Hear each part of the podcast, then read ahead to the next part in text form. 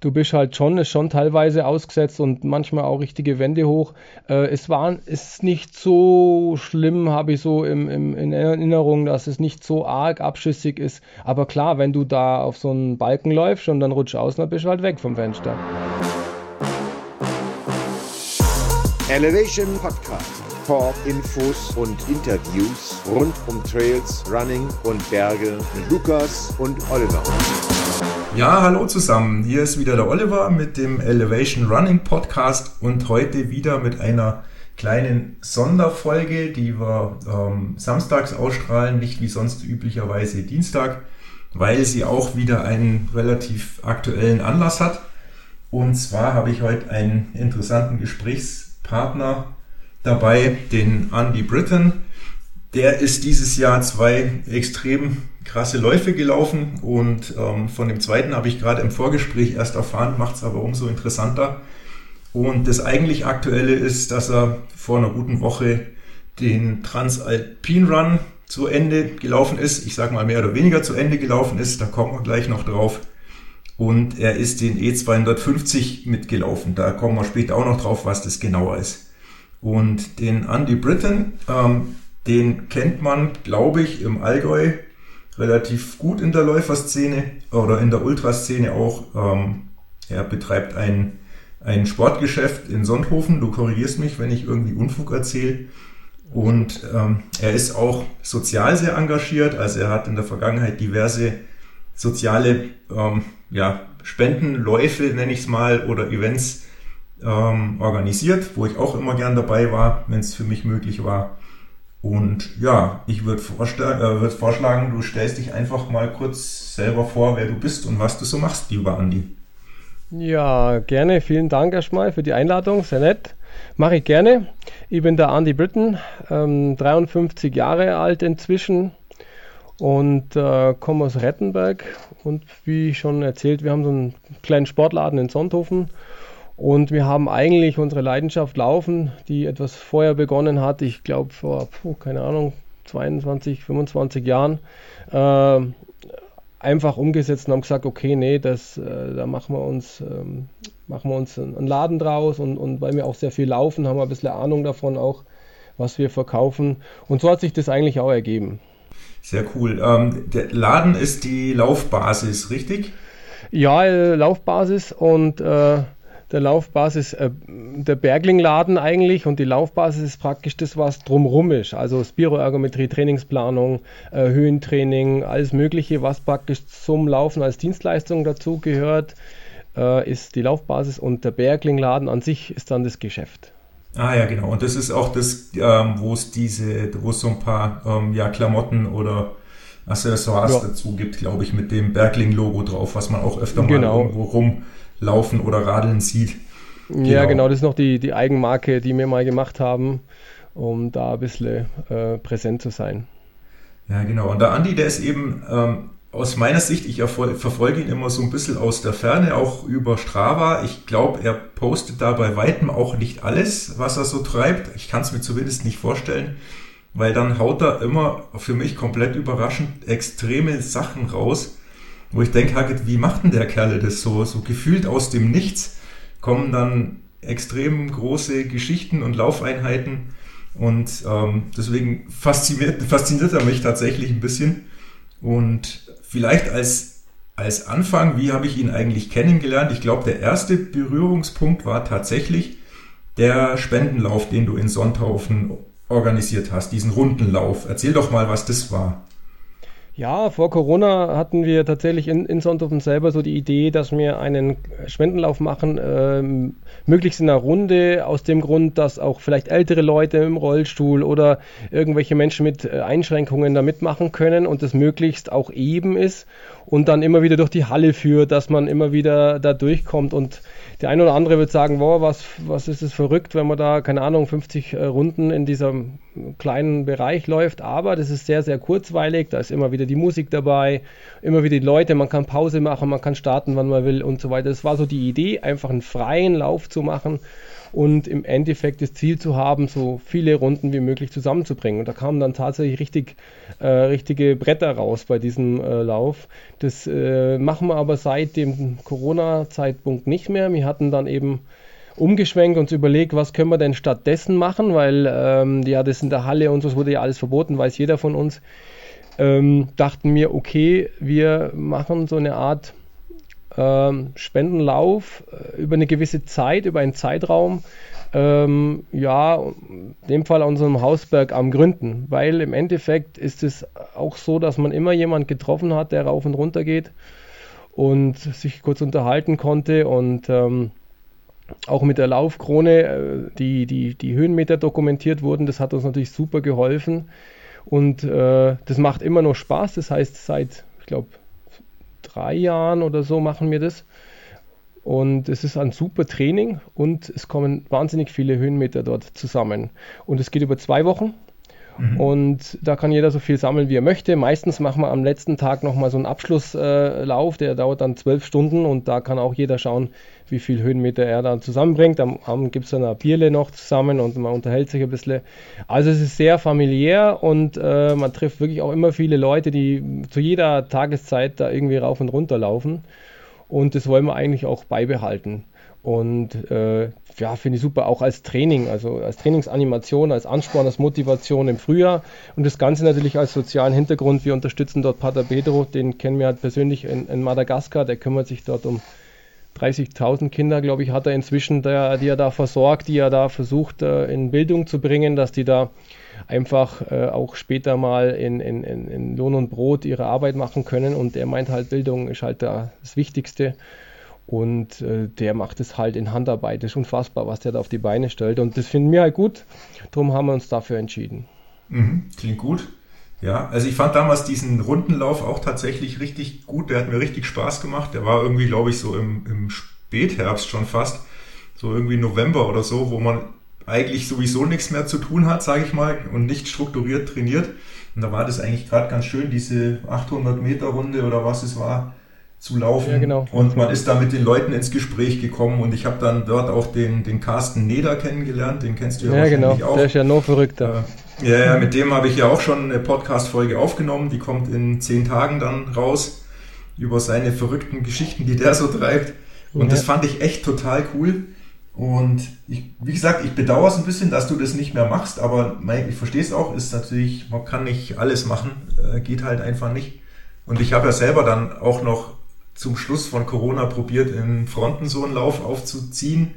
Aber den konnte ich dann wirklich zwei Tage vorher, musste ich den absagen, weil wir da ausgerechnet die höchsten Inzidenzwerte hatten und ich durfte ihn schlichtweg nicht mehr durchführen. Und dann war ich ein bisschen, ja, war ein bisschen enttäuscht, weil sich hatten schon auch echt sich viele angemeldet und ich hatte sogar den, damals den Wiegald Boning, der hat gesagt, er macht da mit, weil der in dem Jahr seine ähm, jede Woche eine Marathon-Geschichte gemacht hat. Da, da wäre der nach Fronten gekommen und wäre da mitgelaufen. Also es war eigentlich schon alles organisiert, technisch durch. Ich habe sogar schon Wegmarkierungsschilder gedruckt.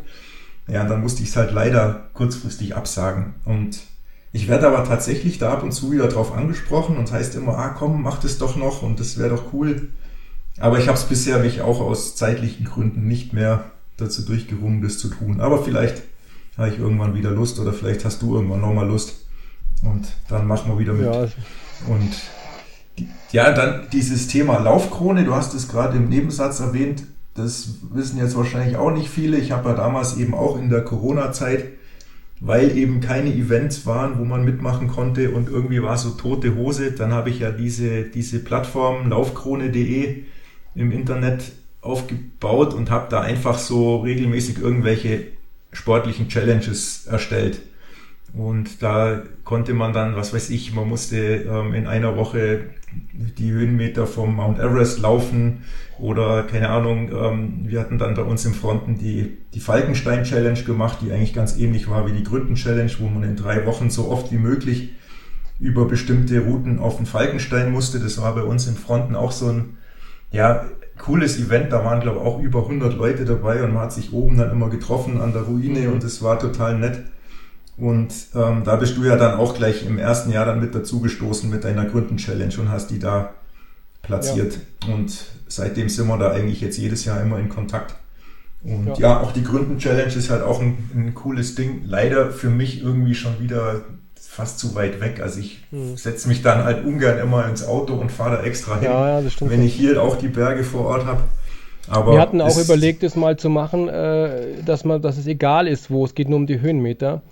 Ähm, allerdings verliert es dann äh, den Charakter so ein bisschen, ja, ja. Weil, weil es ja doch eben äh, kommunikationsgetrieben äh, ist und ähm, man sich dann auch die Leute trifft. Und du hast halt am Gründen immer die gleichen Voraussetzungen für die Höhenmeter. Du weißt, wie der ausschaut und das ist halt dann mehr oder weniger anspruchsvoll und ja, anderem haben wir uns dann geeinigt, nee, lassen wir es lieber in diesem Kreis, dann, ähm, dann bleibt es auch so, wie es halt ist. Es ist vielleicht genau. kleiner und so und du hast schon recht, einige müssen anfahren oder eben nicht. Äh, ja, aber so ist es halt. Ja, das, das, ist jetzt auch nicht, das war jetzt bloß meine persönliche Ding, dass ja. ich gesagt habe, ich mache das halt nicht allzu oft, darum bin ich da in der Regel ein- oder zweimal hoch und das war es dann wieder. Ich habe noch überlegt, als wir die Falkenstein, äh, Falkenstein Challenge im Fronten hatten, ihr habt ja bei dir am nebendran auch einen Falkenstein. Man ja, hätte genau, so, eine, so eine Ostallgäu gegen Oberallgäu Challenge machen können. Wer schafft wär, mehr Höhenmeter auf seinen Falkenstein? Das wäre tatsächlich auch mal eine witzige Geschichte. Oder wir machen beide zeitgleich einen Rundenlauf und schauen, wer kriegt mehr Runden oder wer kriegt mehr Strecke zusammen. Aber ja. egal, anderes Thema. Oder ein Team irgendwie von 10 oder 20 Leuten. Ja, das wäre bestimmt mal eine interessante Geschichte, genau. Ja, nö, man macht halt einfach offen, offene, offenes Event und sagt, okay, jeder, so wie es du gemacht hast, jeder kann mitlaufen, von Rollstuhlfahrer über, über super verrückten Ultraläufer. Ja. Und das machst du bei dir, ich mach's bei mir und dann zählen wir am Ende zusammen. Und wenn man dann noch schafft, live zu zeigen, wie weit die anderen schon sind, dann ja. motiviert es wahrscheinlich ungemein. Ich glaube auch. Ja, okay. Anderes Thema.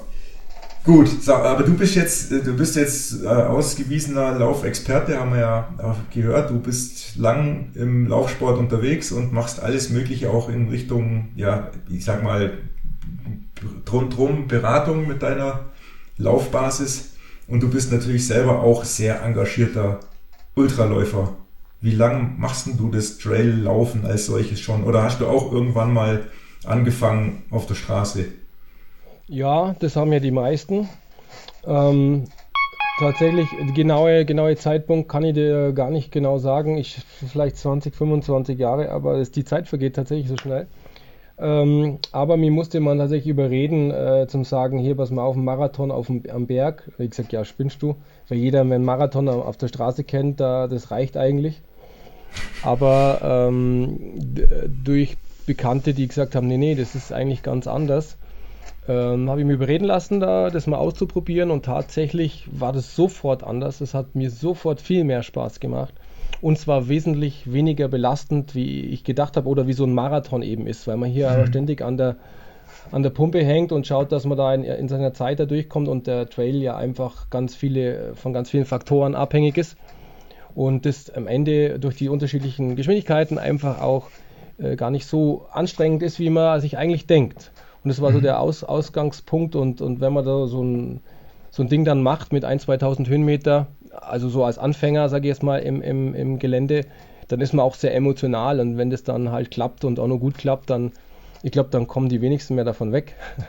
Ja, was war dein erster ähm, wettkampfmäßiger Lauf dann in, mit Trail- oder Bergcharakter? Ich glaube sogar, das war der APM am Anfang mit 1600 Höhenmeter der Marathon. Ah ja, okay. Also auch direkt vor Ort, ja. Ja, genau, weil das ist dann nicht mehr so, ist ja nicht ganz mehr so ein Trail. Also ich heutzutage würde ich sagen, das ist kein Trail, weil er halt sehr viel Anteile an Teer hat und, und eher so Forstwege hat. Aber damals war es für mich natürlich schon äh, mit 1600 Höhenmeter und man versucht ja auch schon ordentlich schnell durchzurennen, wie man halt kann. Ähm, ja, das hat mich schon überrascht, dass das auch ganz gut ging. Was war dein letzter Straßenmarathon, also der letzte? Äh, Zu lange. Vielleicht der, in, vielleicht der in Myanmar. Also wir haben früher so äh, Reisen immer gemacht dann in irgendwelche coole Orte und der Myanmar, der erste internationale Marathon dort. Ich glaube, das war einer der letzten, den ich äh, gelaufen bin. Da war Myanmar ist gerade aufgegangen von dieser Militärdiktatur, die mhm. sie jetzt wieder haben. Äh, und das war schon ziemlich cool. Oh ja, okay. Aber eher, wir haben so die Fun Races dann gemacht, also nicht mehr so die auf Zeit, irgendwie Köln oder irgendwie so, was man dann, sondern eher so in, immer geschaut, wo gibt es einen, Costa Rica, Kilimanjaro, irgendwo gibt es einen Marathon und den sind wir dann gelaufen. Ah ja, okay, coole Geschichte. Und Bestzeit muss ich auch fragen, obligatorische Frage, Marathon? Boah, das weiß ich jetzt gar nicht mehr. Ich habe, glaube ich, aufgehört ähm, bei 3,10 oder so. Ja, also oder so in der, in der Richtung. Aber das, das war dann für mich so, wenn ich jetzt nur schneller werden würde, dann müsste man ja das richtige Trainieren anfangen. Also so, ja, und man hat schon gemerkt, dass der Invest da viel höher ist als so, also die ersten Schritte waren natürlich schnell gemacht. Irgendwie 345, 330, ja, ja, 320 ja. und dann geht es immer langsamer und dann wird immer schwerer. Ja, und genau. für mich selber, ich bin ja auch noch mal der Jüngste dann schon gewesen, war es das dann einfach nicht mehr wert, dass sie da halt äh, nochmal äh, so Gas gibt. Also für mich war es in Ordnung, genau. Ja, ist doch, äh, also, aber hallo, ist völlig in Ordnung. Und dafür finde ich das, wie gesagt, deine langen Dinger, die sind ja umso, umso begeisternder. Aber mir geht es ganz genauso. Ich mag dieses, ich habe schon ein paar Mal erzählt im Podcast, glaube ich, die, wie du es so schön gesagt hast, immer an der Pumpe hängen und immer auf Zug und immer auf Gas und das gute drei Stunden lang, das ist halt extrem anstrengend. Und dann halt immer auf Teer das ist ja für die Gelenke auch, ähm, also für mich zumindest, das tut meinem ganzen Körper irgendwie nicht gut. Da bin ich danach wie, wie gerädert. Und da, ich sage auch immer, ich laufe eigentlich lieber inzwischen fünf, sechs Stunden in den Bergen als, als zwei Stunden zügig über den Asphalt. Das ist für mich wesentlich, wesentlich angenehmer und macht mich nicht so kaputt. Kann ich gut, kann ich gut nachvollziehen. Ähm, genau, und jetzt bist du, du hast vorher gesagt im Vorgespräch, du bist jetzt schon 13 Mal den Transalpin Run mitgelaufen, ist das richtig? Korrekt. Eigentlich wohl 14, aber letztes Jahr ist ja Corona, da hat die wirklich auf der Tasche gesessen, dann hat die meinen Corona positiv, dann konnte die es gleich wieder auspacken. War natürlich kein schönes mhm. Ereignis, aber jetzt im Nachgang natürlich äh, auch gut, weil lieber vorher wie währenddessen, dachte ich mir dann. Äh, ja. 13 Mal äh, mitgelaufen, beziehungsweise gestartet und auch schon ausgeschieden, jetzt dieses Mal auch äh, mit dem Did Not Finish und auch mal äh, vorher schon mal irgendwann. Ähm, für mich jetzt nicht so ein Problem. Es ist ja ein Teamlauf, der Transalpin, und da müssen ja immer beide durchkommen und beide müssen äh, einen guten Tag haben oder eine gute Woche haben. Und äh, das ist halt einfach nicht immer so. Das Transalpin, sagt man auch, hat so seine eigenen Regeln, weil es halt jeden Tag ein Wettkampf ist, der schon auch zügig äh, absolviert wird. Hm, also du bist dann auch einer, der dann wirklich sagt, ich nehme das als Wettkampf. Also dir ist dann auch schon die ja. Performance wichtig, wenn du damit läufst. Ja, ja, also am Anfang hat man, also der, das Anfangs definitiv war Durchkommen. Das war so das Highlight, weil wenn man das noch nie gemacht hat, äh, damals die, die, wie viel, das war teilweise auch über 300 Kilometer und so 15.000 bis 17.000 Höhenmeter. Äh, das war schon ganz schön anstrengend und da war es nicht äh, von vornherein vorgegeben. Das ist es immer noch nicht, ob man da auch durchkommt, verletzungsfrei mhm. am Ende. Ja, ja. Und äh, da war es aber durchkommen, war das Ziel. T-Shirt kriegt man am Schluss, das kriegen halt nur die, die da durchgekommen sind. Das war so das, das Highlight. Äh, mittlerweile freue ich mich immer noch, wenn ich durchkomme. Das ist so das Oberziel, aber man will schon in seiner Performance da durchkommen. Also das, was mhm. man selber auch leisten kann. Man weiß das ja auch. Man sucht sich einen Partner aus, der in der Regel hoffentlich ziemlich ähnlich ist wie, wie man selber in der, in der Leistungsstufe. Und wenn es dann gut klappt, und dann macht es halt auch Spaß.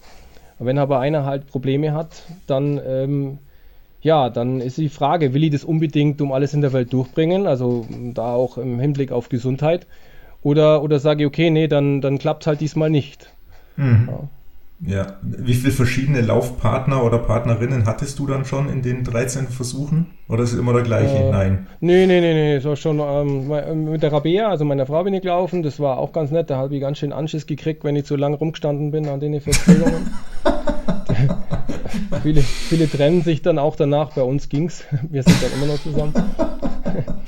Äh, ja, wir haben ab und zu gewechselt. Äh, auch verschiedene Klassen dann, in denen er gelaufen ist. Ähm, und es muss halt immer harmonisieren. Und der ein oder andere ist dann auch äh, in der Zeit auch wirklich schneller geworden. Also da habe ich gesagt, okay, nee, lauf du bitte mit einem anderen Partner, weil ich bin dir zu langsam inzwischen. genau, und so, aber es hat immer gut harmoniert. Also wir waren immer, egal mit welchem Partner, immer gut, äh, mhm. hat es gut gepasst. Also wir haben nie irgendwie, wir haben vorher auch Absprachen getroffen, was machen wir denn wenn oder so. Ja, also ich kenne jetzt Transalpine Run auch nur aus der Distanz. Ich habe mich noch nie angemeldet, werde es wahrscheinlich auch aus gewissen Gründen nie tun. Kommen wir vielleicht noch dazu. Kannst du ganz kurz mal erklären, wie das, wie das Event, was das Event eigentlich so ist für die, die es nicht wissen? Also wir haben ja sogar hier Zuhörer, die überhaupt nicht laufen. Also was bedeutet Transalpine Run? Ähm, Transalpine Run ähm, wird von Plan B organisiert. Der ganze Lauf an sich ist so eine Art, hat starkes Suchtpotenzial. Da das so eine Familie geworden ist inzwischen, jeder kennt sich auch von verschiedenen anderen Läufen und auch dadurch, dass man eben in so einer Blase ist die ganze Woche. Das bedeutet, man hat halt sieben Tage ein, ein Rennen, eben zwischen 30 und der längste, glaube ich, war 60 oder kurz unter 60 Kilometer und mit, ja, der so um die vielleicht 1800 als, als geringere Höhenmeter bis zum Teil 3000 Höhenmeter in einem Rennen und das dann halt jeden Tag. Und, äh, und dann hat man halt so einen Tross von ja, 600 Leut, Leuten mit den ganzen ähm, Logistikmenschen dabei, die halt jeden Tag das Ziel aufbauen, den Start aufbauen, wahnsinnig viel Emotionen schaffen durch Bilder, durch Videos, und, und auch durch äh, wirklich schöne Gebiete läuft, im, in, in, früher auch immer in Deutschland gestartet, äh, in Österreich, in der Schweiz und in Italien. Italien ist dann meistens das Ziel, unterschiedliche Zielorte, oft sind es auch unterschiedliche Strecken. Und das Ganze macht es halt einfach aus, dass man nie weiß, ob das gut funktioniert und am Schluss wirklich Leute kennenlernt und dann mit viel Emotion auch den, den letzten Lauf dann eben macht. Dann gibt es noch eine tolle Abschlussfeier. Und das Ganze hat halt wirklich, ich sag's nochmal, ein bisschen Suchtpotenzial, weil es erstmal hier bei uns vor der Tür im Allgäu ist. Und, ähm, und man halt da ja einfach gern, gern laufen mag. Mhm. mhm. Ja, definitiv. Ist cool. Ich kenne auch ein paar Leute, die, die da mitgelaufen sind, ähm, die eigentlich auch alle ganz, ganz begeistert sind. Bei mir, ich kenn, muss ich jetzt mal den, den Sven, der ist auch ein Hörer von uns, ein guter Kumpel von mir der nervt mich schon seit, seit Jahren. Ich soll mit ihm diesen Transalpin Run laufen und ich sage ihm immer, und da musst du mir jetzt helfen, Andi, ich sage ihm immer, ich kann das nicht laufen, weil ich, weil ich Höhenangst habe. Also ich kann gewisse Dinge in den Bergen laufen und bei vielen Dingen hört es halt einfach auf. Sprich, wenn es irgendwo ein bisschen abschüssig wird oder Kletterstelle drin ist oder Seilpassage, wo es neben runter geht, dann ist bei mir vorbei. Dann kann ich schlichtweg das nicht laufen. Und ähm, deswegen kam das bei mir überhaupt nie in Frage, mich da mit irgendjemandem anzumelden. Ist das so? Ist das berechtigt, meine Sorge? Wenn, also ich weiß nicht, ob du mir nachfühlen kannst, aber. Ja, also ähm, grundsätzlich, äh, ja, wenn du Höhenangst hast, dann würde ich das nicht machen. Ähm, ich würde auch vielen anderen Leuten, die, ähm, die wirklich ähm, noch nie so im Hochgebirge gelaufen sind, vielleicht erstmal raten, schaut sich mal Hochgebirge an, wie es da ausschaut. Also nur Felsen und Schotter, äh, teilweise Seil und äh, verblocktes Gelände. Ja, also man kriegt zwar am Ende nicht so viel mit, also wirklich, also man konzentriert sich ja wirklich unfassbar auf seinen Weg, wie halt im Trailrunning immer. Und mhm. ich konzentriere mich auf meinen Weg und wenn ich schauen will, dann bleibe ich stehen. Aber oft ist halt so, dass ich so konzentriert bin, dass ich solche Passagen gar nicht so richtig wahrnehme. Aber trotzdem, ich würde nicht das tun, wenn ich jetzt am Seil oder so Probleme habe. Das mhm. ist zwar nicht die, die, die, die Masse, wo man so an so gefährlichen Passagen, sage ich jetzt mal, äh, geht, aber es sind schon welche dabei. Und ja, weißt du, stehst halt dann, sind halt auch andere Leute. Das heißt, du würdest ja dann praktisch irgendwo stehen und hängst halt dann vielleicht drin. Und, und dann kommen die ganzen auf. anderen Leute, dann magst, dann kriegst du noch mehr ja, Zugzwang. Ja. Das muss man sich genau überlegen und, äh, und solche Passagen einfach auch vorher mal ausprobieren, ob man das äh, gut, gut managen kann. Die sind ja. nicht gefährlich, aber trotzdem, wenn man, man weiß es ja, wenn man Höhenangst hat, dann kann auch mal so eine, sage ich jetzt mal, Passage, wo ausgesetzt ist, zu Problemen führen. Definitiv. Du bist sicher den Zugspitz Ultra gelaufen irgendwann mal. Ja, letztes Jahr, glaube ich, auch in der deutschen Meisterschaft, da haben wir sogar gewonnen. Oh, ach, als gratuliere. Team, ja, als Team Senioren, genau, bei den Alten. Ja, und, und, dieses Jahr sind wir auch nochmal gelaufen, ja. Aber so und ich genau. frage ich frag nämlich jetzt deswegen, weil das jetzt auch einer der Läufe ist, die ich schon gelaufen bin, tatsächlich. Ähm, den würdest du wahrscheinlich im Vergleich als Autobahn bezeichnen, oder? Also jetzt ähm, auf dieses Thema Höhenangst ja, bezogen. Mhm. Also der, der ehrlich gesagt, ich, ich, kann mich da nicht erinnern, dass es dort eine Stelle gab, wo ich mir Gedanken oder wo überhaupt, also das waren alles normale Wanderwege. Genau, also, also das heißt, wenn ich da irgendwo Stellen hatte, wo ich sage, öh, da ist es schon, ja. da fange ich schon das Denken an, dann sagst du, dann ja. lass die Finger vom Transalpin Run, richtig? Vermutlich, ja, genau, ja, würde genau, ich sagen. Okay. Mhm. Bist du schon mal Chamonix gelaufen, also UTMB? Nein? Chamonix tatsächlich nicht. Ähm, ja, diesmal habe ich das auch im Fernsehen gesehen und es tut mir tatsächlich nochmal bitzeln. Also UTMB, jetzt dieser 250 Eiger zählt eben auch zu dieser UTMB-Serie. Aber mhm. in Chamonix waren wir noch nicht. Aber dieses äh, Publikum, das da grölen steht, das äh, hat mich schon ein bisschen angespornt. Ich dachte, boah, das, da geht es ganz schön ab. Mhm. Ja, okay. Gut, aber jetzt lass uns noch mal beim Transalpin Run bleiben. Ich würde jetzt gerne einfach mal so kurz ja. mit dir durch das Rennen durchgehen, wie das, wie das so für dich oder für euch als Team war. Also ja. vielleicht so die Etappen ganz kurz mal drüber. Was waren so die Highlights? Wo was waren irgendwelche Hindernisse? Wo lief's gut? Wo lief's schlecht? Wie lief's überhaupt? Das würde mich einfach mal interessieren. Ja, also diesmal ähm, war mir eigentlich von dem Leistungsstand, also Thorsten war mein Partner, äh, vom Leistungsstand relativ äh, gleich. Also jeder hat mal ein Hoch und Tief, äh, das ist aber ganz normal, aber eigentlich war mir relativ gleich. Der Thorsten vielleicht manchmal einen Tick besser, aber ähm, insgesamt gleich. Und äh, das war für uns eigentlich schon auch äh, ganz gut und wir haben uns überlegt, das könnte ganz gut funktionieren. Allerdings war die Vorbereitung suboptimal da eben dieser Eiger zuvor kam, aber das i-Tüpfelchen wäre wär jetzt gewesen der Transalpin und wir wissen schon, wir können schaffen, auch äh, gut durchkommen. Aber diesmal war es halt saumäßig heiß am Anfang und wir sind in unser Tempo gelaufen, war alles super und im zweiten Anstieg hat es angefangen bei meinem Kollegen, nicht nur bei meinem Kollegen, sondern bei vielen anderen, die praktisch äh, ja stehen bleiben mussten, einfach wegen Kreislauf, wegen der Hitze. Mhm. Äh, wir haben aber auch gut Wasser getrunken und so weiter. Ein bisschen ein Fehler tatsächlich ähm, war, dass der Fokus auf Salz etwas spät kam oder erstmal gar nicht, weil für mich, das war eigentlich kein so eine lange Etappe, ich habe es jetzt nicht mehr im Kopf, aber vielleicht so 30 Kilometer und, und 1800 Höhenmeter. Ähm, ziemlich easy, das zu laufen, weil die Strecke auch eigentlich ganz gut zu laufen ist. Ähm, ja, aber da hat es viele tatsächlich im zweiten Anstieg gekostet und äh, müssen halt dann langsam hoch und immer wieder trinken, alles, wir haben aufgepasst. Aber dieser erste Tag, glaube ich, war der ausschlaggebende Punkt, dass es dann infolgedessen auch nicht mehr besonders gut lief. Die Zeiten für uns waren noch okay. Wir waren dann eben, glaube ich, sechster Masterman. Und ähm, ja, die ersten drei, der Thomas Miksch ist sehr gut, auch oben der Dodo, auch im Allgäu, weiß es, die sind auch sehr gut und noch ein paar, paar Tiroler. Das heißt, ähm, nach ganz vorne wäre es sehr schwer gew geworden. Aber ja, zweite Etappe, nächsten Tag ungefähr ja gleich oder ein bisschen mehr Kilometer, ein bisschen mehr Höhenmeter vielleicht. Hat er sich nicht ganz erholt gehabt und äh, ja, und dann ging es halt eben los, auch mit zu spät selber. Also die Probleme, die sich da gezeigt haben, war Kurzatmigkeit und konnte einfach das Tempo nicht halten, der Kollege. Mhm. Und dann sind wir einfach langsam gelaufen. Auch immer noch immer gut in der Zeit, aber halt nicht das, was wir eigentlich konnten.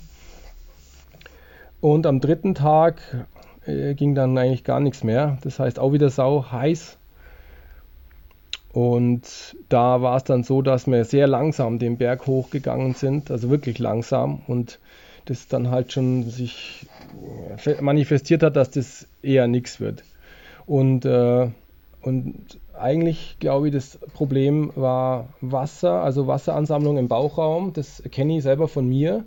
Ähm, dadurch, dass das so den genau den, den Grund, warum das passiert, das haben eigentlich dann viele äh, bei diesen Etappenläufen, dass sich das Wasser irgendwo sammelt. Das gibt es halt auch bei in der Lunge oder auch in Augenringen oder auch in den Beinen vermehrt. Aber auch im Bauchraum. Und dann kann man nicht mehr nur noch so, so, so dieses und die geht nicht mehr rein, nur noch so die Hälfte. Da bin ich zu spät drauf gekommen, dass es eben dieses Problem sein konnte. Aber wenn das mal auftritt, kann man nicht mehr so viel machen unterwegs. Mhm. Und da kannst du auch, da kannst auch nicht beißen. Das ist nicht so, oh, mir tut mein Fuß weh, ich laufe da drüber weg oder so. Nein, ja. das geht einfach nicht. Du kannst nicht atmen. Der Puls ist hoch und äh, keine Leistung. Das, und dann halt nur bis hier. Und man merkt es auch, der Bauchraum ist so angespannt vorne.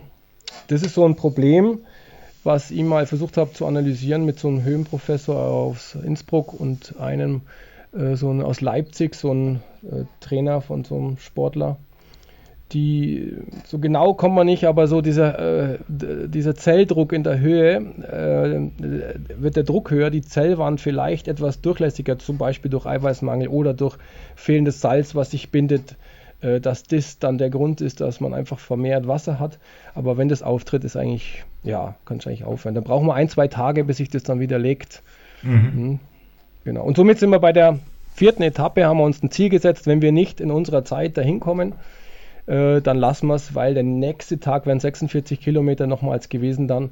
Und äh, das in einem Tempo, das für uns nicht geeignet ist, das wäre schon äh, strapazig gewesen für beide dann. Mhm. Und darum haben wir es eben dort abgebrochen, also bei der vierten ab der Hälfte so ungefähr. Und äh, ja, der nächste Tag ist durch Unwetter oder halt durch Regen und, und äh, Wettervorhersage ausgefallen. Dann hätten wir das gewusst, dann wären wir noch gelaufen bis zum Ende, aber man weiß ah, es halt ja. nicht und in dem Moment naja. war es sicherlich sinnvoll auszusteigen, weil äh, das wäre einfach nicht gut gewesen. Man muss immer schauen, mhm. dass es auch gesundheitlich in Ordnung ist. Ja, auf jeden Fall war dann ein Tag, es war für die, für die Teilnehmer, die noch dabei waren, ein Bergsprint. Äh, es war halt also kurzfristig in School angesagt, ein Bergsprint. Also einfach nur mal kurz 1000 Höhenmeter, der zählt dann auch zur Wertung und äh, ging dann ganz normal am nächsten Tag weiter. Für uns auch, also wir sind dann wieder eingestiegen, weil zwar aus der Wertung, aber für uns ist ja auch wichtig, dass man schöne Läufe hat. Ja, und schön, und gerade bei School darauf, äh, dann geht es über 3000 Meter, das ist dann einfach schön. Und mhm. das haben wir dann noch gut gemacht. Das heißt, er hat sich dann so 80 Prozent wieder erholt. Also wir konnten wirklich gut laufen und, äh, und, hat dann richtig Spaß gemacht, auch außerhalb der Wertung. Das ist ja auch dann egal. Und den letzten ja. Tag haben wir genossen. Da gibt es an der einen oder anderen Station nochmal Radler oder ein Bier. Das kann man dann mitnehmen, wenn man nicht unter Zeitdruck ist. Genau. Wie ist es? Also am Ende, ähm, ja, am Ende, am Ende waren es, glaube ich, 200 mit der Abkürzung 220 Kilometer für die, die durchgelaufen sind. Ja, okay. Wie ist es von der Organisation her? Ähm, man hat dann Turnhalle immer zum Übernachten oder kümmert man sich selber drum oder kann man beides machen theoretisch? Ähm, es ist so, dass früher, vor Corona, gab es tatsächlich Hallen. Äh, ist halt günstiger, konnte man dort schlafen. Äh, ich habe es tatsächlich nie gemacht, weil äh, für mich, ich habe ja sonst nicht so viel Urlaub, es ist so eine Art Urlaubswoche. Mhm. Äh, lacht immer jeder, aber ich muss nur essen und laufen. Ich muss sonst nichts machen. Alles andere wird dir abgenommen. Mhm. Und äh, deswegen haben wir immer Hotelzimmer gebucht und dies, nach Corona ist es auch so, dass jeder eben Hotelzimmer buchen muss. Das mit den Hallen hatten sie jetzt nach Corona nicht mehr gemacht. Ach so, okay, das gab es gar nicht mehr. Dafür haben nee. sie jetzt nach Corona oder ähm, seit diesem Jahr gab es erstmals die Möglichkeit, auch als Einzelstarter zu starten. Genau, dieses Jahr hatten sie Einzelstarter. Ja, wir sind uns nicht sicher, ob so ein bisschen dieses, dieses, ähm, diese Idee des, als Teamlaufs ein bisschen äh, widerspricht. Ich würde es nicht machen. Also mir gefällt es als Team gut. Ich mag die Kommunikation und auch äh, aufeinander aufpassen. Das Ganze gefällt mir eigentlich gut und äh, deswegen, ja, würde ich als Einzelläufer würde ich es einfach nicht machen. Also mir macht Wie? sowas keinen Spaß, aber da mag jeder anders sein.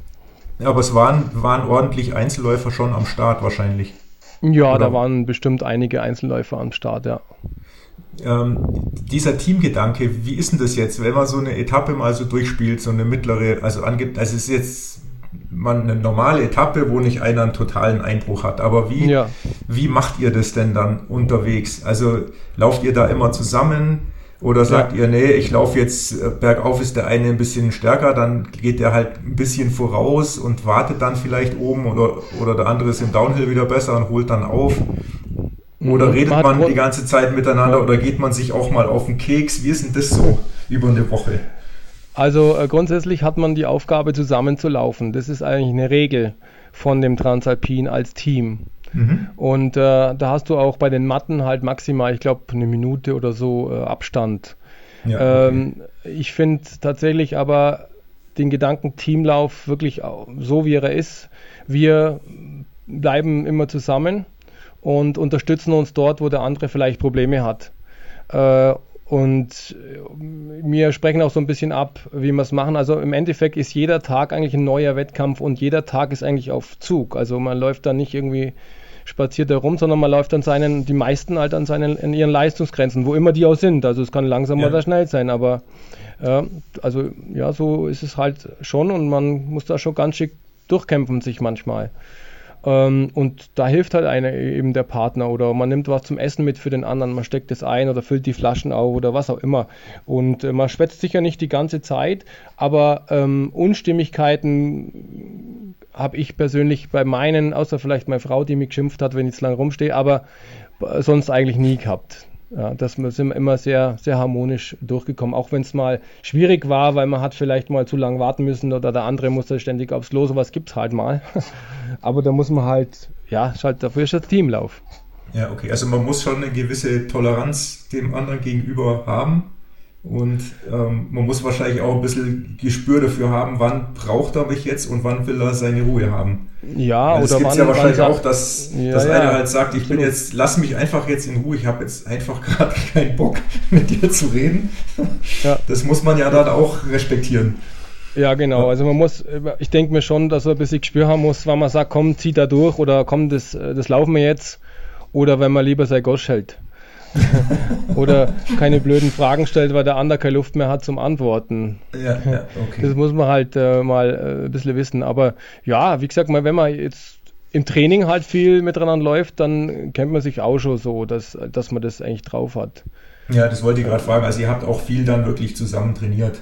Also ja, ja. vor dem Hintergrund, dass ihr euch halt ja. auch kennt und versteht und wisst, wer kann, wer ist wo genau. gut und weniger gut und braucht wann ähm, den anderen und wann nicht. Okay. Oh, jetzt quietscht mein Stuhl wieder, gell? Sind meine ja, ich höre die ganze Zeit, aber ähm, so. vorher hast du noch gesagt, es wären deine Knochen. Von dem her, ja. jetzt rück mal mit der Wahrheit raus. ist ja kein Bild hier. genau, ist ja nur Ton. Kann sich jeder was vorstellen. ja. ähm, jetzt, okay, also das heißt, du bist jetzt ähm, 13 Mal gelaufen, wahrscheinlich 11 Mal gefinisht und ich kann mich noch erinnern, das ist bei mir brutal hängen geblieben und ich glaube, ich ähm, verfolge den Kollegen auch, aber ich habe den Namen gerade vergessen. Du bist vor einigen Jahren, ich glaube, es war vor Corona, mit einem Kollegen gelaufen und da gab es so ein ganz emotionales Zielbild von euch. Mhm. Ähm, ich glaube, du weißt, wen ich meine. Den, den Patrick vielleicht. Ähm, Oder den Uwe. Den Uwe, der Uwe war es. Mhm, Uwe, Uwe hilf mir, wie heißt der Uwe weiter? Panzelt. Fand ja, genau, mit ihm. Das Bild, das ist mir hängen geblieben. Das war irgendwie ganz oft überall zu sehen. Und da ich dachte, ja. ja, ich kann mir das so gut vorstellen, wenn man diese Woche überstanden hat, gemeinsam überstanden hat mit allen Höhen und Tiefen, das muss schon echt, das muss schon echt gewaltig sein, wenn man da durchs Ziel kommt. Also, ja. das hat sich bei mir richtig eingebrannt, dieses Bild. Ja, ja, das ist immer so, äh, wie man halt, also man kann sicherlich das auch ein bisschen entspannter tun wenn man so das Ziel hat, ich, ich gehe nur durch. Aber auch der Uwe hat schon ein paar Mal damals gemacht und wir hatten auch dann vorher einen Versuch, der nicht so gut geklappt hat. Und der hatte halt mal sehr gut geklappt für uns. Der Uwe ist auch noch ein paar Jahre älter und äh, das hat wirklich, war ein sehr guter Lauf. Also wirklich ein harmonischer, keine Probleme Lauf und das ist auch einfach, ja, auch eher selten, dass man wirklich überhaupt gar keine Probleme hat.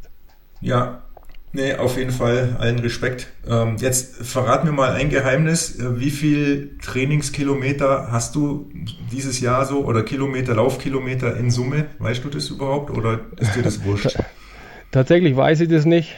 Keine Ahnung. Ähm, ich weiß es nicht. Vielleicht 150.000 Höhenmeter, schätze ich mal. Äh, und vielleicht so zweieinhalbtausend äh, Kilometer. Das glaube ich, ich jetzt. das ungefähr. müssen Kilometer sein. ich weiß es nicht. Ja, ja, ich weiß es nee, tatsächlich nicht ganz genau, weil äh, wir haben viel auf dem Laufband gemacht dieses Jahr und äh, da, ja, da habe ich mal die Uhr an oder eben nicht. Mhm. Also ich, ich achte da nicht so drauf, weil für mich, bei uns ist es eher ein bisschen Zeitfrage und ähm, da kann ich halt nicht genauso tun, wie man vielleicht tun müsste, um bestimmte Dinge ja. zu erreichen. Ja. ja, ja, gut. Aber ich meine, ihr schafft es ja dann trotzdem. Von dem her, so, so verkehrt war es nicht. Vielleicht wäre es ja irgendwo lieber eine Stunde schneller gewesen, aber das ja, überhaupt so hinzukriegen, ist ja schon auch ordentliche, gewaltige Leistung. So, jetzt hast du vorher erzählt im Vorgespräch, mir war das gar nicht bewusst, du bist äh, den, mit dem, auch mit dem Thorsten gelaufen, mhm, den ja. E250, also beim, beim Eiger. Genau. Da muss ich jetzt auch noch mal kurz erklären, was ist denn das für ein Gerät? Also, das ist ein äh, Non-Stop-Lauf ähm, um das Eigermassiv rum, von Grindelwald aus. Das sind äh, 250 Kilometer und circa 15.000 Höhenmeter. Oder 18 war er sogar ausgeschrieben mit 18. Und am Ende waren es 258 Kilometer und 15.000 Höhenmeter. Das war dann so auf der Uhr gestanden. Und äh, das ist halt bei den Non-Stop-Läufen, ja, man hat keine Etappe direkt, sondern man versucht halt so schnell wie möglich diese 250 Kilometer durchzulaufen. Und da ist das größte Problem halt auch äh, der Schlafmangel. Ja, im mhm. Gebirge dann äh, müde irgendwo rumhatschen ist dann schon immer ein bisschen Schwierigkeit. Und das war erster wirklich langer Lauf, also schon, ich habe schon welche über 100 äh, Kilometer gemacht, einige aber halt noch nie sowas. Das war halt der erste dieses Jahr. Mhm. Das heißt also, ähm, man stellt sich an den Start und was hat man dabei, so jetzt verpflegungsmäßig mhm. zum Beispiel? Also man muss ja jetzt da, keine Ahnung, man ist dann, weiß ich nicht, zwei, drei, keine Ahnung, wie viele Tage unterwegs mhm. und auch Nächte. Was ja. nimmt man denn dann da überhaupt alles mit? Also klar, Pflichtausrüstung, Regenjacke und das ist alles klar, aber jetzt so von der Verpflegung her und ja. Also die haben so, ja genau, man hat, die haben nach alle circa 50 Kilometer gab es so ein Live-Base, also zum äh, Kleidung tauschen und was man halt braucht, essen. Ähm, man hat halt schon eine dicke Daunenjacke dabei, einen dünnen Schlafsack dabei, äh, Ersatzbatterien, Ersatzlampe dabei, also schon Handschuhe, dicke Handschuhe auch und Mütze, weil man weiß nie genau, da ist schon auch Schnee unterwegs und ähm, da weiß man es eben nie. Und wir haben im Vorfeld schon auch beim Gründen dann auch mal so einen Tag erlebt, der hat wirklich gepisst in der Nacht und es war saukalt und war neblig. Und das war so ein Schlüsselerlebnis. Jeder weiß es zwar, aber sparen bei so einem Lauf darf man nicht an Ausrüstung. Mhm. Also lieber mhm. die bessere Ausrüstung und dann die paar hundert Gramm einfach egal, weil äh, das brauchst du dann. Irgendwo, wenn du das da, durch den Schlafmangel und durch die Kälte, dich friert wie ein Schwein innerhalb ganz kurzer Zeit. Das war sowas, was wir eben auch gelernt haben, nicht sparen bei solchen Sachen. Du brauchst es mhm. einfach. Da nimmst du schon einiges mit. Ich weiß nicht, Kilo, boah, was, fünf oder sechs, ich kann mich nicht erinnern mehr genau, wie viel Kilo das dann war. Ja, dann geht's los. Und dann geht's los, und, ja. Und, und dann muss man halt. So. Ja, also wir hatten geplant zwei Nächte. Also wir hatten, wir wissen, eine Nacht können wir durchlaufen, das war klar. Und die andere Nacht so in 15 äh, Minuten schlafen und dann weiter. Das war unser Plan. Äh, aber wir haben auch gesagt, wir sind flexibel und das mussten wir auch sein, weil halt gleich am Anfang ähm, wurde es verschoben wegen dem Wetter und dann eben auch teilweise mal abgebrochen zwischendrin. Aber wenn du irgendwo am Berg hängst, dann stehst du halt irgendwo in der Hütte oder irgendwo unterm Felsen, wenn es halt gewittert. Und mhm. wir haben das halt auch gemacht und somit haben wir auch Zeit verloren dadurch. Und äh, am Schluss waren es dann drei Nächte. Und das war natürlich nach der zweiten Nacht nicht mehr so klar, ob wir denselben Takt dann in der dritten Nacht nur machen können. Aber es hat geklappt am Ende. Also eine, ich glaube, eine Viertelstunde haben wir insgesamt geschlafen in den drei Nächten. Und am Schluss äh, sind wir noch wie, wie junge Hüpfer dann die letzten 20 Kilometer nach Grindelwald gelaufen. Das war sehr interessant, dass sowas überhaupt funktioniert. Also das war mir unklar. Das habe ich jetzt erst gelernt. Also das mit einer Viertelstunden habe ich jetzt auch noch nie gehört. Das ist ja, äh, das ist ja total verrückt. Also ich ja, habe jetzt äh, auch schon einen anderen Podcast angehört zu dem Thema wo die dann halt schon mal sich zwei Stunden oder drei Stunden, weil sie halt aussagen, ja, bis man dann in der Hütte, bis man sich hergerichtet ja, ja. hat, bis mhm. man dann mal liegt, bis man schläft, bis man wieder aufwacht und wieder in die Gänge kommt, sind halt ein paar Stunden rum. Klingt jetzt blöd, aber. Das stimmt so. schon. Ah, das, das stimmt total. Wir haben also einer, einer Viertelstunde haben wir geschlafen. Die Pausenzeiten waren schon länger. Also, weil da gab es ja mal Pizza und sowas. Also, die Pausenzeiten allein waren länger, aber wir haben uns dann hingelegt, haben wir die, die Uhr gestellt, aber man wacht tatsächlich so ein bisschen alleine auf. Also so war es bei uns, dass du praktisch so aufschreckst. So ausrutschen kennt man ja auch. Mhm. Und dann war die Zeit rum, das muss man aufstehen. Und äh, das haben wir einfach so durchgezogen und es hat tatsächlich, also unfassbar, also kannst nicht trainieren. Also wir haben es nicht trainieren können. Äh, hat echt geklappt und danach läufst du los und denkst, ja, das gibt's doch gar nicht. Vorher war ich schwindelig und konnte nicht gerade ausschauen. und jetzt kannst du wieder einfach normal laufen. Das ist echt krass. Ist das, dieser, Aber, ist das ein wissenschaftlicher Effekt? Habt ihr das bewusst so gemacht? Also man sagt also, ja jetzt auch beim Mittagsschläfchen, wenn du länger als ja. eine Viertelstunde schläfst, dann, dann kommst du nicht mehr raus. Also Jawohl, sprich, ist es wohl schon erforscht, wie du sagst, wissen. Ja. Aber ähm, ich habe es auch gelesen, wie das andere machen, also auch länger schlafen, weniger lang und habe halt ähm, diese Methode haben wir uns halt mal als Ziel genommen. Ob das dann mhm. klappt, war offen. Das haben wir gesagt, okay, das probieren wir einfach mal. Ob das für uns ausreicht, fit genug zu sein, um eben im Hochgebirge rumzueiern, rumzulaufen. Mhm. Und nachts auch, dass man aufmerksam genug ist, weil das gehört ja alles dazu. Und es hat funktioniert für uns. Und ähm, das war für mich ein bisschen überraschend, dass es dann wirklich auch noch am dritten Tag noch funktioniert. Aber ich glaube, viel länger wäre es nicht mehr gegangen. Das, also jetzt nochmal nachher, das war keine Chance. Wie ist das jetzt vom Gelände? Ist es dann noch alpiner? Oder kriegt man es ähm, gar nicht so mit, weil man im Delirium rumrennt? Man kriegt es teilweise tatsächlich äh, nicht so mit, aber du bist halt da am Aletsch-Gletscher umeinander und du bist halt schon, ist schon teilweise ausgesetzt und manchmal auch richtige Wände hoch. Äh, es war, ist nicht so schlimm, habe ich so im, im, in Erinnerung, dass es nicht so arg abschüssig ist. Aber klar, wenn du da auf so einen Balken läufst und dann rutscht aus, dann bist du halt weg vom Fenster. Mhm. Das, das darfst du ja nicht machen. Also so, da muss man schon aufpassen. ja, das, ja, wundert mich aber eh, dass da bei diesem Ultrasport überhaupt so wenig passiert. Ich meine, es passiert immer mal wieder was, es ist auch jedes Mal schlimm, aber ich bin überrascht, wie wenig eigentlich passiert.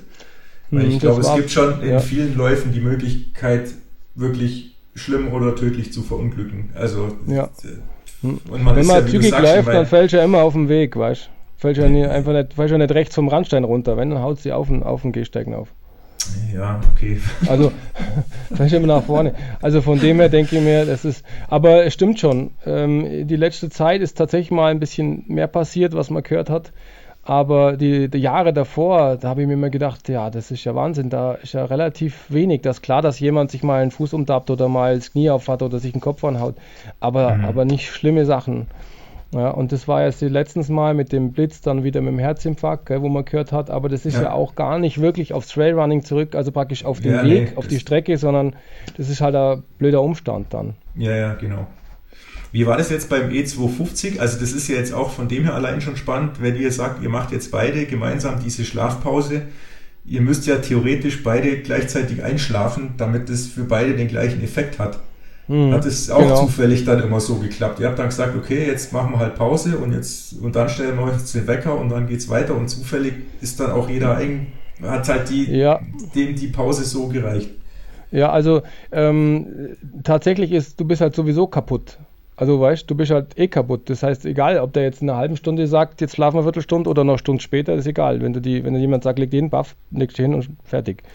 ähm, tatsächlich war es nur einmal, glaube ich, und das war gegen die letzte Nacht hin, wo sich das unterschieden hat, weil wir haben ja schon unterwegs auch äh, gesagt, was man auf, außerhalb von diesen Stationen oder so, äh, wenn es einem so gut geht oder halt, wenn der anfängt doppelt zu schauen oder irgendwelche Halluzinationen hat, weil das wird wohl dann immer, äh, kommt halt dann, äh, dass man halt einfach mal auf Bankkneif lag. Und so haben wir es halt gemacht. Wir haben uns halt irgendwo hingelegt, wenn es einem halt nicht so gut ging. Mhm. Und ähm, das war dann am Schluss tatsächlich außerhalb, wo es der eine war noch fitter und der andere musste immer hinlegen und umgekehrt. Das war tatsächlich aber nur einmal, wo sich das unterschieden hat. Was habt ihr denn Schönes für Dinge gesehen, die nicht da waren? Gibt es da ein Beispiel? Der Carsten hat mir erzählt, bei ihm waren es bei seinem 100-Meiler irgendwelche winkenden Leute, die nicht da waren. Das ist ja noch harmlos, aber es gibt ja auch viel üblere Geschichten. Nee, also äh, ich habe, äh, der Thorsten hat mir erzählt, äh, irgendwie, äh, dass die Bäume plötzlich aussahen wie Figuren und, und sich bewegt haben und so.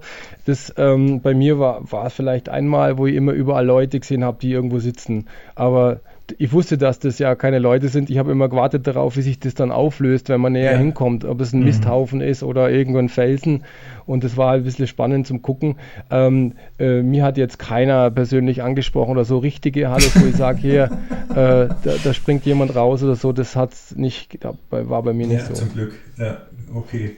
Wie war es dann mit dem Ergebnis zufrieden oder wie, was war ja, dann die Ja, wir waren am Schluss, glaube ich muss gerade überlegen, 13. oder 14. Gesamt, also eigentlich gar nicht so schlecht. Äh, aber das war jetzt auch für uns so ein Lauf, da haben wir null äh, Fokus drauf gelegt. Es mhm. war einfach egal, äh, weil für uns war es wirklich äh, das Wichtigste, da durchzukommen und verletzungsfrei. Also man muss ja schon aufpassen, dass man keine größeren Blasen kriegt und so, weil dann kannst du es gleich ver vergessen. Und mhm. dass man gescheit ist, dass nichts mit dem Magen kommt oder so, dass das halt einfach ähm, das ganze Ding zum Scheitern verurteilt.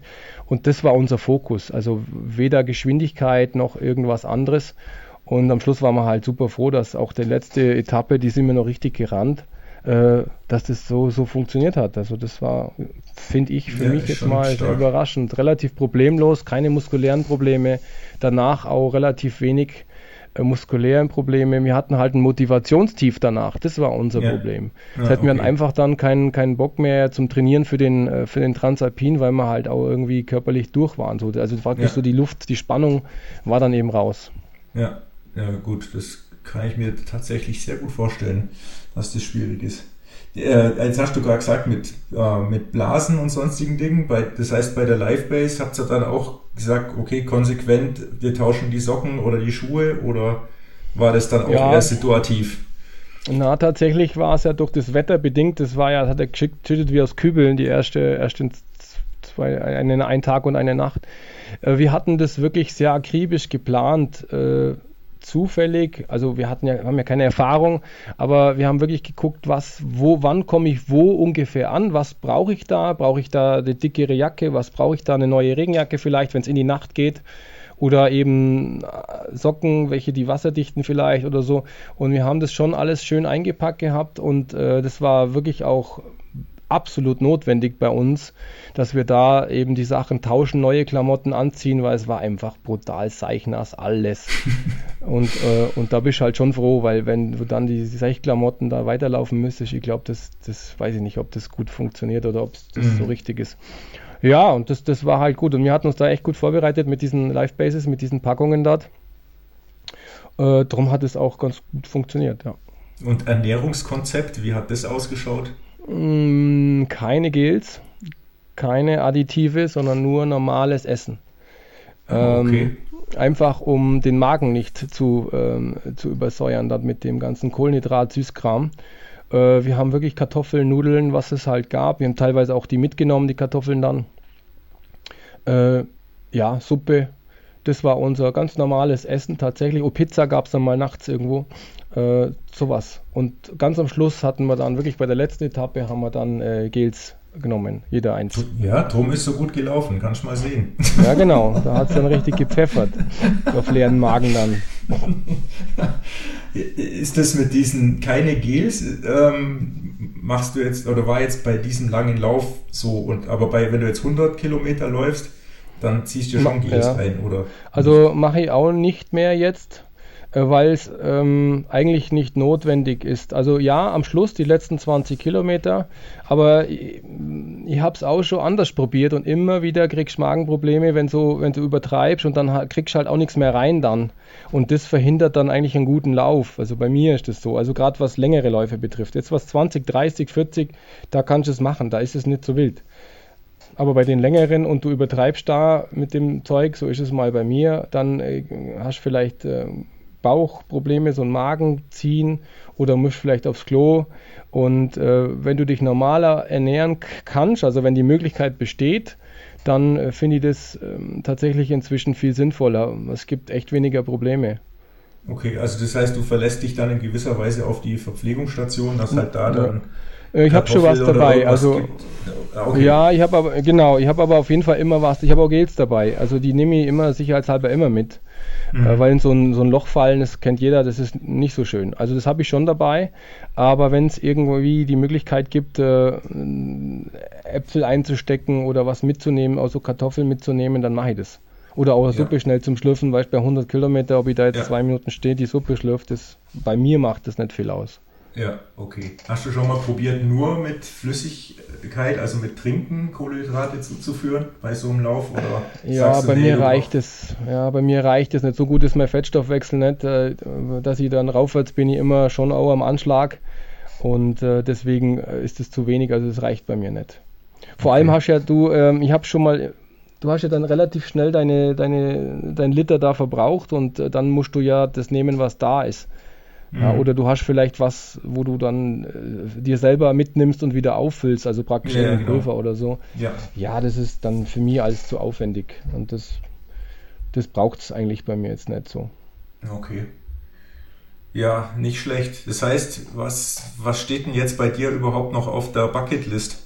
Du hast jetzt sämtliche internationalen äh, Spezialmarathons abgehakt. Du hast äh, ja. Transalpin abgehakt. Den wirst du wahrscheinlich so lange laufen, wie es ihn gibt. Ähm, den E250. Gut, das Chamonix wäre spannend, aber was, hm. was ist, ist was geplant schon oder sagst du, nee, jetzt reicht es erstmal, also jetzt mache ich Pläne erst wieder bis Weihnachten ja. neue Pläne? Ja, also wir haben uns tatsächlich darüber unterhalten, würde man jetzt den 250er oder was ähnliches nochmal machen. Der Aufwand ist natürlich riesig. Also, ich, also für uns war der, weil wir haben, wenn du keine Zeit hast und das überall immer reinpressen musst, da mal eine Stunde, da eine Stunde, äh, nachts irgendwie aufstehen, da mal was reinpressen, das ist natürlich schon mit Kindern, die wollen ja auch noch irgendwie was dann spielen, ähm, schon sehr aufwendig. Und alles das nochmal machen, da wird es mir wahrscheinlich ein bisschen also müsste ich mir schon gut überlegen. Mhm. Ähm, sonst ist jetzt, äh, jetzt Limone immer noch so ein Thema, machen wir immer ganz gerne. Das ist nicht lang, das ist bloß ein Sky Race, aber so als Jahresabschluss ein bisschen an Gardasee fahren, äh, da Pizza essen, Wein trinken und dann halt den Lauf noch machen, das ist immer ganz gut. Und sonst ist wirklich, der, klar, der Transalpin, solange er da ist und ich kann, würde ich das machen. Äh, ja, und ja klar, Chamonix, da, wie gesagt, die Bilder habe ich vorhin erzählt, die Bilder habe ich gesehen, das hat mich schon angemacht. Gell? Also mhm. so viel Begeisterung der Menschen dort, das sieht man ja wirklich selten. Und ja. äh, da vielleicht nicht ganz so weit, vielleicht nur 170 Kilometer oder sowas, vielleicht nicht den ganz harten. Ja, der, Tor, Tor the Giants hatte mich schon mal angemeldet, aber das ist ja so ein Auswahlverfahren, da werden immer nicht so viele Leute genommen von Deutschland. Der geht ja bis inzwischen bis 450 Kilometer. Mhm. Das ist natürlich ein enormes Brett. Aber auf der anderen Seite, keine Ahnung, kann man schon mal drüber nachdenken, weil das ist halt natürlich schon nochmal richtig ordentlich. Ja, also mein Ziel, mein, also vielleicht nochmal ganz kurz, warum, warum macht man denn überhaupt sowas? Mein erster 100er irgendwie, oder was, äh, das war der Alpen X100, das war schon sehr anspruchsvoll. Den haben sie nur einmal gemacht vom Plan B. Und da dachte ich mir, wo sind denn die Grenzen? Also mhm. persönlich, also wo, wo haben wir denn die Grenzen? Und, äh, und, wir sind auch schon mal durch Deutschland gelaufen, es waren irgendwie 1400 was oder so Kilometer, äh, jeden Tag halt eben entsprechend. Und im Endeffekt stellt sich das genau bei diesem langen Lauf so raus, es gibt eigentlich gar keine Grenzen. Mhm. Also, das, wenn du das machen willst, dann kannst du das machen. Die Frage ist halt immer, äh, äh, dass ich in meinem Bereich bleibe, in meiner Geschwindigkeit, in das, was ich leisten kann, je nachdem, wie man halt trainiert hat. Und dann kannst du das machen. Du kannst auch einfach weiterlaufen. Das muss halt vielleicht nochmal von der Schlafstrategie ändern. Ja, aber äh, eigentlich gibt es da keine Grenzen. Ja. Das, das finde ich halt immer wieder spannend und das habe ich mir schon so gedacht, aber man muss vielleicht selber erfahren, ähm, dass es möglich ist so. Also muss sich halt bloß anders einteilen. Also nochmal zu dem Transalpin und zu dem E250. Das sind zwei unterschiedliche, es sind zwar Trailläufe beide, aber das sind ganz andere Kategorien. Bei dem Transalpin läufst du jeden Tag eigentlich an der Grenze, an der, immer unter Druck, auch unter Zug. Du willst halt da schnell drüber kommen. Und bei dem E250 musst du klug laufen, da musst du mit Kopf laufen. Und da, wenn es dann mal gut läuft, vielleicht sogar Tempo rausnehmen. Einfach damit man nicht sich überfordert, weil sonst ist gleich mhm. rum. Und da geht es einfach, du hast dann Tempo, vielleicht, das hört sich jetzt irgendwie blöd an, aber vielleicht von 4,5. Ja, ein Pace von mhm. äh, ähm, ein, äh, ähm, äh, ein Tempo von 4,5 Kilometer in der Stunde. Äh, mit Pausen natürlich, da zählt alles dann zusammen. Ja. ja ähm, aber trotzdem, das hört sich jetzt weniger an, aber da muss da schon auch ordentlich dranbleiben dass man das ja, überhaupt hinkriegt am ja, Ende. Klar. Ja, ja, verstehe ich. Aber was war jetzt von beiden härter? Ich finde den Transalpin härter. Weil man mehr am Limit läuft und war, halt. Ja, ja, körperlich einfach. Ja, genau. körperlich. Die Muskeln waren zu. Ähm, man läuft einfach teilweise ja am Limit auch. Und ich finde den härter vom, vom, vom körperlichen. Äh, vom, vom mentalen ist definitiv der andere härter. Ja, genau. Gab es da mal so einen Punkt, wo man, wo ihr sagt, boah, eigentlich gar keinen Bock mehr? Oder, oder Nein. war euch klar, wir laufen, wir laufen bis ins Ziel, egal was passiert, also genau. außer Verletzung? Also genau. gab es nie einen Punkt, wo ihr sagt, Nein. ich mag jetzt nicht mehr oder wo der andere Nein. sagt, er mag nicht mehr? Keine Sekunde, okay. bei, überhaupt nicht mehr, bei beiden nicht. Also es war von vornherein klar, wir machen das. Außer es wäre medizinische Problem. Ja, aber das ist dann wahrscheinlich bei euch beiden schon, schon seit langem so im Kopf drin. Also wahrscheinlich hast du kein DNF aufgrund von kein Bock mehr, sondern wenn, dann warst du mal verletzt. Oder der Partner. Ja, also das würde ich ja nicht machen. Ich würde ja nicht aufhören, wenn ich. Warum weiter mit? Ja, vielen Dank. Also ich habe nee, das schon nee, geschafft, also, so ist nicht. Ja, also äh, das muss dann schon ganz schön scheiße sein. Aber im Vorfeld weiß ich ja, wie die Strecke und alles ausschaut und und, äh, und gerade wenn es dir, also wenn es dir richtig übel geht, manchmal rein mental, war beim Pitztal übrigens so, wo es so geregnet hat, jetzt vor kurzem. Das war echt, mhm. da haben sie die Strecke umgelegt, dann war das unten auf, auf, dem, auf dem Forstweg 15 hin, ich weiß nicht mehr wie viel, ah, und, und im Regen wieder zurück. Da war ich echt kaputt. Wirklich. Mhm. Und dann habe ich, dann geht immer durchs Ziel wieder durch. Und dann wollte ich tatsächlich sage, ich überlegen, ob ich es jetzt aufhören soll, weil der Weizen stand vom anderen schon einen Meter weg, weißt Und dann musst du nochmal hoch. Ja, weißt du, es regnet wie sauber ist eh schon. Und dann ja. und, und, und, leisten kannst eh nichts. Also der, der war auf jeden Fall war es völlig sinnlos, da nochmal hoch zu laufen. Aber dann dachte ich mir, ja klar, aber wann hast du denn so eine schlechte Situation, dass du so viel Mentaltraining äh, jetzt äh, rüberbringen kannst wie jetzt? Also habe ich gesagt, okay, dann lauf jetzt da noch hoch, gerade weil es scheiße ist. Mhm. Ja, das so denke ich halt dann. Ja, sehr schön. Gut, da muss ich noch ein bisschen an mir arbeiten, dass ich das auch so hinkriege. Aber da gibt so einen Spruch, da war so ein Spruch, also einer, der ist mir, da gibt es ja so manche Dinge, die einem so im Kopf hängen bleiben. Und äh, da war dieser Montafon, ich weiß nicht, wer das kennt, den Montafon-Lauf, äh, das ist auch so richtig toller Traillauf, der geht richtig steil hoch, so 1400 Meter und dann auch wieder runter 1400. Auf der Gegenseite geht es wieder hoch und ähm, beim regulären Entschuldigung, regulären Ziel sieht man oben schon eigentlich, also bei der kleineren, glaube bei 30 Kilometer das, das Ziel. Und da steht ja schon gedanklich hier der, der Weizen irgendwie.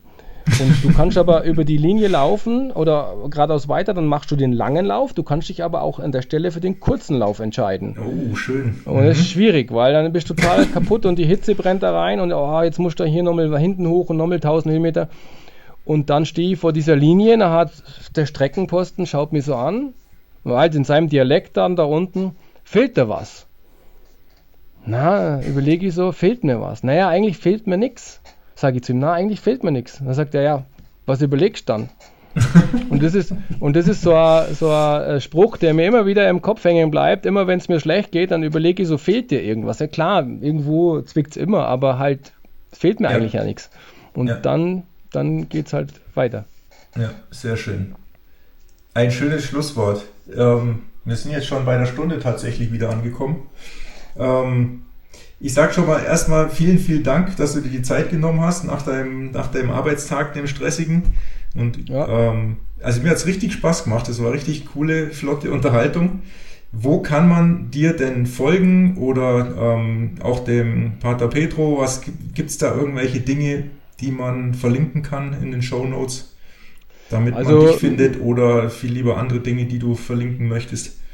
Ja, also wie viele, wir sind halt ähm, mit dem Bergling-Laden auch, äh, da posten wir eigentlich so das meiste, auch ab und zu Produkttests und auch Produkte, aber auch so, was wir sonst so machen.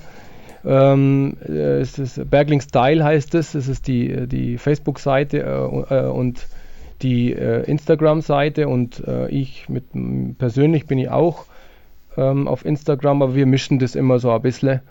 Und da kann man mal kann man schauen. Pater Pedro, der ist äh, mit Akamashu, heißt es. Das ist ähm, äh, dem seine Seite, die von dem äh, Verein Madagaskar und wir, also da sind wir aktiv, betrieben wird. Da kann man immer mal gucken und vielleicht kommt der nächstes Jahr nach, ins Allgäu, nach Sonthofen. Ah, okay. Also man muss sich aber vorstellen, Challenge. dieser Mann ist, vielleicht noch da was dazu. Ja, genau. dieser Mann ist da unten, wird er als Heiliger ähm, ähm, verehrt schon, weil er so viel macht. Und dieser, dieser Kerl hat, der, der ist halt irgendwie bei dem einen äh, Präsidenten, dann ist er wieder bei dem anderen, hat schon äh, zig Ehrenmedaillen und als äh, Friedensnobelpreis wollten es dem schon ein paar Mal geben. Also er war halt nominiert, aber da werden ja immer manche andere komische Leute dann genommen. Mhm. Aber ähm, auf jeden Fall ist es eine Person, die hat so eine Aura, also es ist so eine mit, mit so viel Kraft, wie der das macht. Also ich bin jetzt kein religiöser Mensch, aber der Typ ist wirklich, also wenn man den mal treffen kann, das ist schon, äh, das ist schon nicht schlecht. Mhm. Also das, und vielleicht kommt er, das ist ein ganz netter Kerl. Ähm, Und vielleicht kommt er uns besuchen. Ich werde es auf jeden Fall dann posten ähm, bei uns auf den Seiten, weil das ist schon was Besonderes. Ja, sehr cool. Ja, okay. In diesem Sinne, lieber Andi, vielen, vielen Dank. Mir hat es richtig ja, Spaß danke gemacht. dir auch, gell? Jawohl. Und ähm, wir bleiben Wir sind- in Kontakt. Jawohl, Spätestens wir bei der dritten. Challenge wieder. Alles klar. danke dir. Jo, Ciao. ciao.